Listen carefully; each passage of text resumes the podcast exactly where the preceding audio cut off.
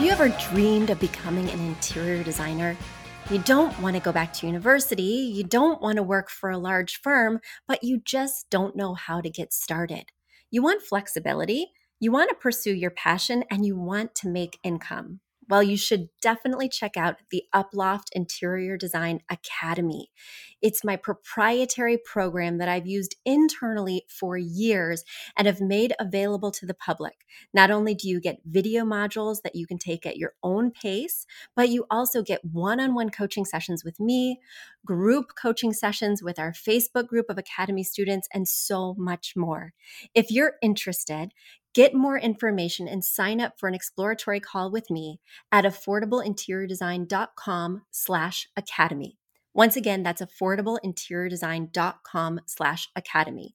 It's time to start living the life of your dreams.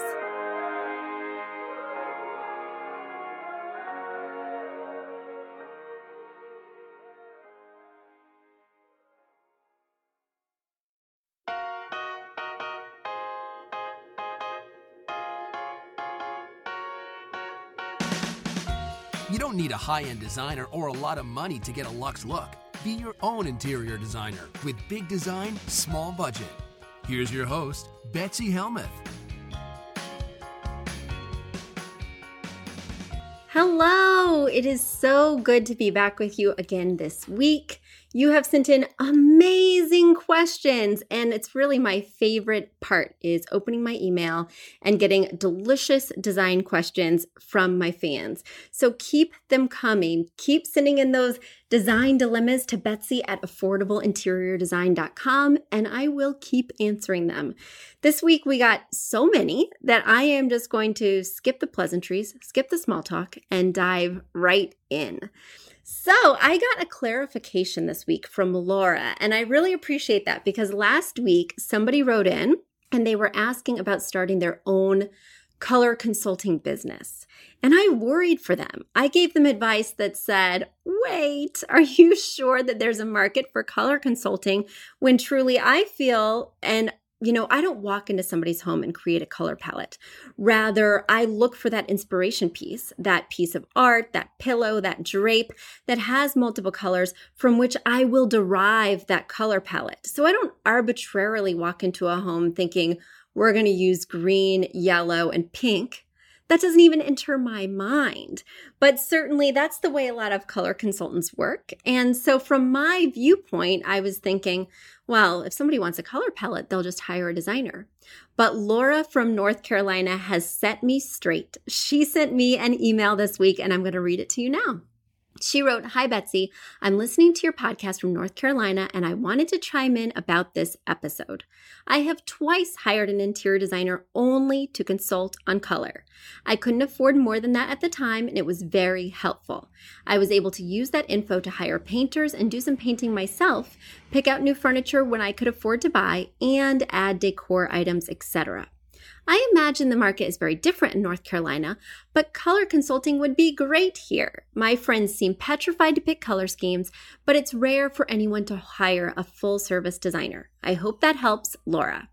And Laura, it certainly does help. And I hope that that gives hope to the writer who wrote in from also the South. I think it was from West Virginia, letting me know she was thinking about this business. I was sorry to dissuade her, but still I worry and while I think it's really important to find that niche, to find that specific thing that you do really well and stick to it, I think in an industry that's service based and when you're starting a new business without a lot of clout or credentials or press behind you when you're somewhat unknown, I think the more things you could potentially put out there in terms of a menu to see what people respond to, the better. So I'm still going to recommend that you do that paint consulting as well as the color consulting in terms of finding those palettes. And then if you wanted to layer on a design service, well, I think you might get some interest. So there we go. My next question this week has come from Megan. Megan wrote me, Betsy, I know mid century modern is all the rage, and I am definitely on board. How do I incorporate these elements without it looking too retro? Also, can you recommend where to shop for this style? There are some great stores where you can shop for this style. The key to not going too retro, first of all, is to not actually buy anything vintage. So you're going to want to avoid First Dibs, Chairish, Craigslist. You don't want those authentic pieces if you don't want it to look too mod. I myself am a mid century junkie. I would love it to look like it was plucked out of the TV screen from the Brady Bunch, my home personally. So I did go on Chairish. I did buy some really specific, authentic mid century pieces because I want that flavor. But if you just want a little bit of the flair, I would recommend shopping at article.com. Of course, West Elm has a lot of that right now. And I think somebody who's doing it in a really sophisticated and contemporary way is Room and Board.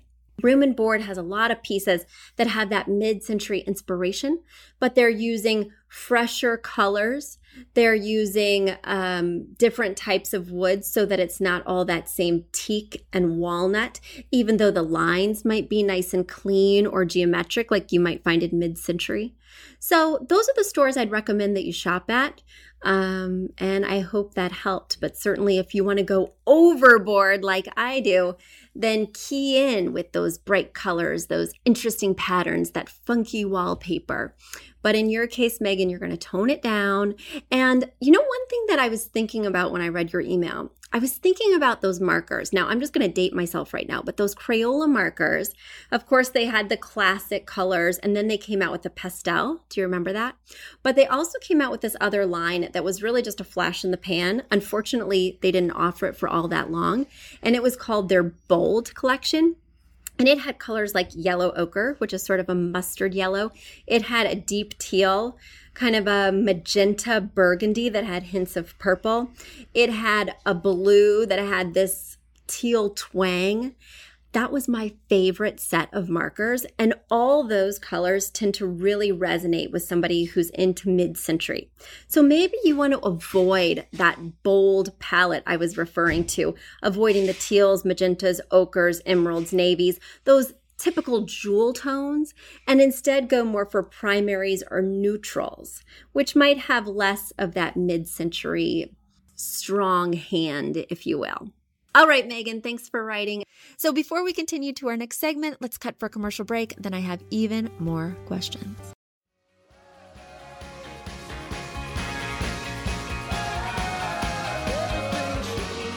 Are you a fan of this podcast? Do you wish there was even more juicy content for you to sink your ears into? Well, there is.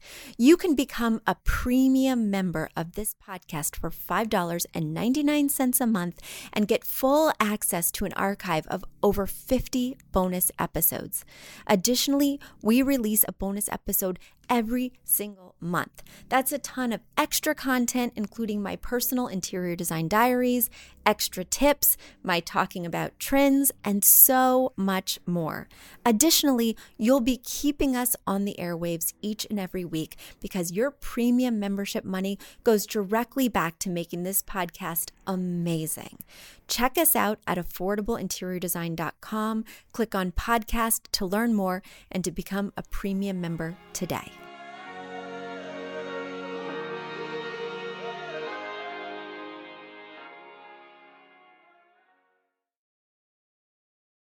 Let me get to my next question, which came from Lauren. Lauren wrote me this week and she wrote, Uh oh, my husband and I are divided. We've been DIYing our decor with the help of your book and podcast. But when is it time to bring in a professional designer? I think it's time to bring in a professional designer when you guys have stopped making choices at all. So, so many times I see, in fact, somebody just came into my storefront last week and she said, My husband and I have been married for, I think it was 21 years.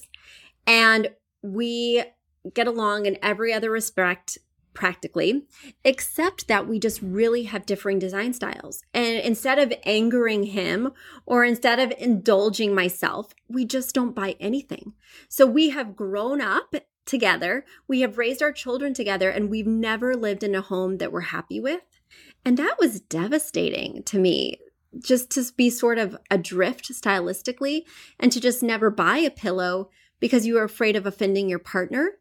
I think when you stop making choices, when you're paralyzed, when you're really worried that it's impacting your relationship on a deeper level, whether it's your relationship with your partner or your relationship to your home, that is time to really call in the professional. In other words, I would think of you know how when you're in the ER and they give you that triage sheet where number one is feeling no pain at all and number 10 is childbirth or kidney stone?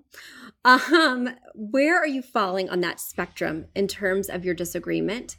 If it's anything above a five, I think it's time to bring in a professional. It's time for some ER triage.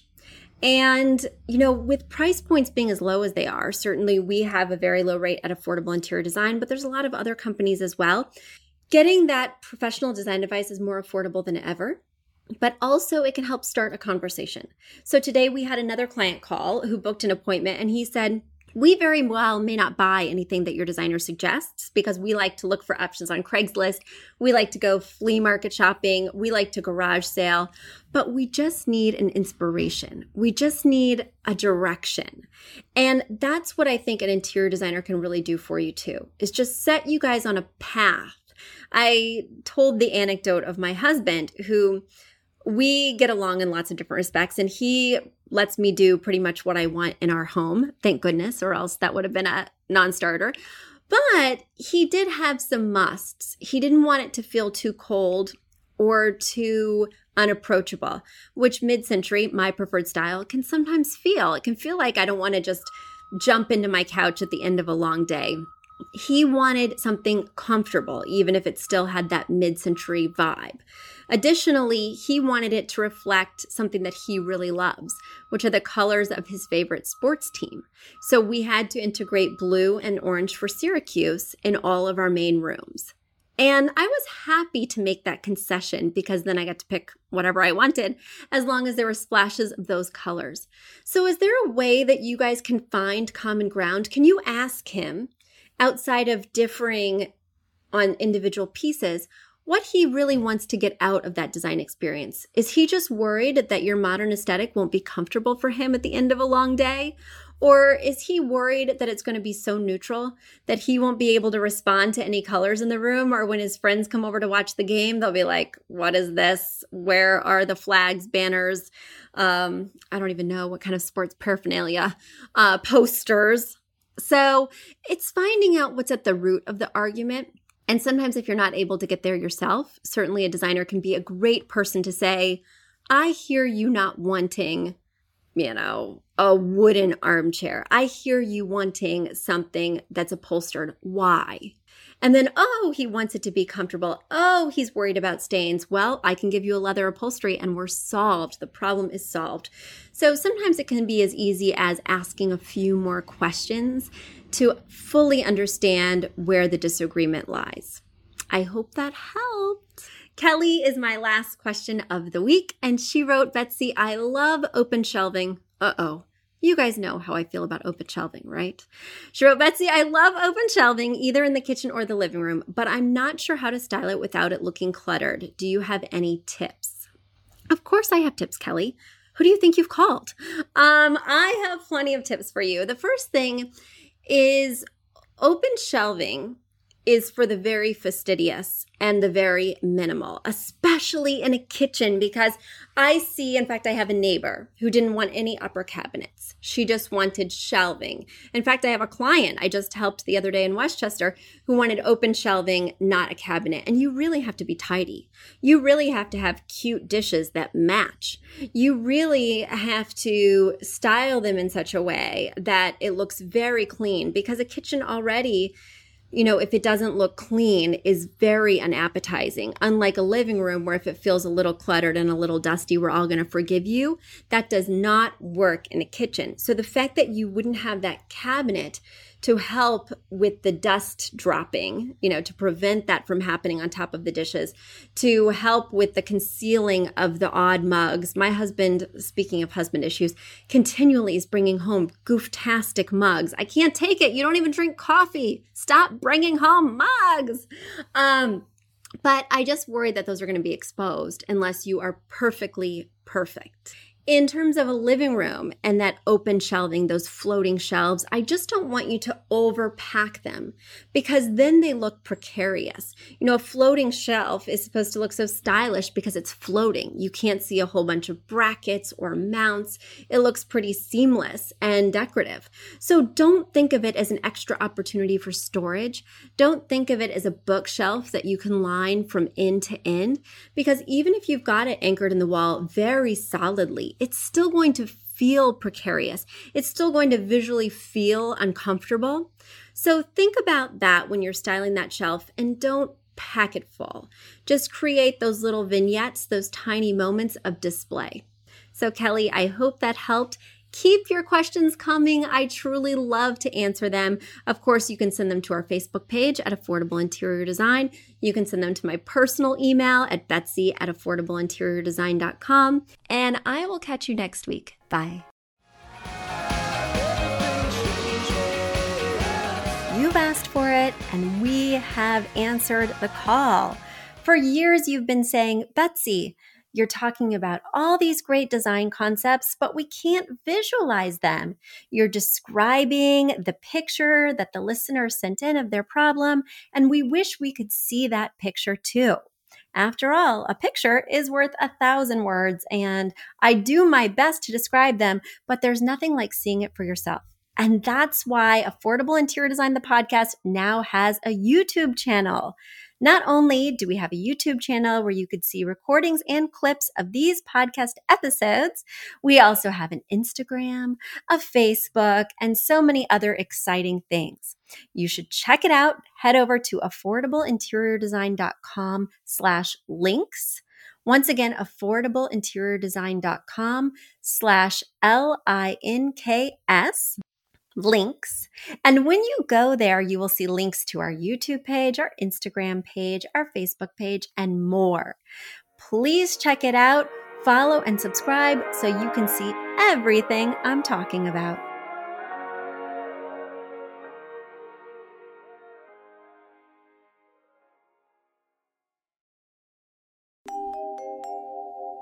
A big thank you to our amazing producer, Katherine Heller, to Aton and the MVCR House Band, and to Affordable Interior Design, the sponsor of this podcast and the premier place to get an amazing look on a budget.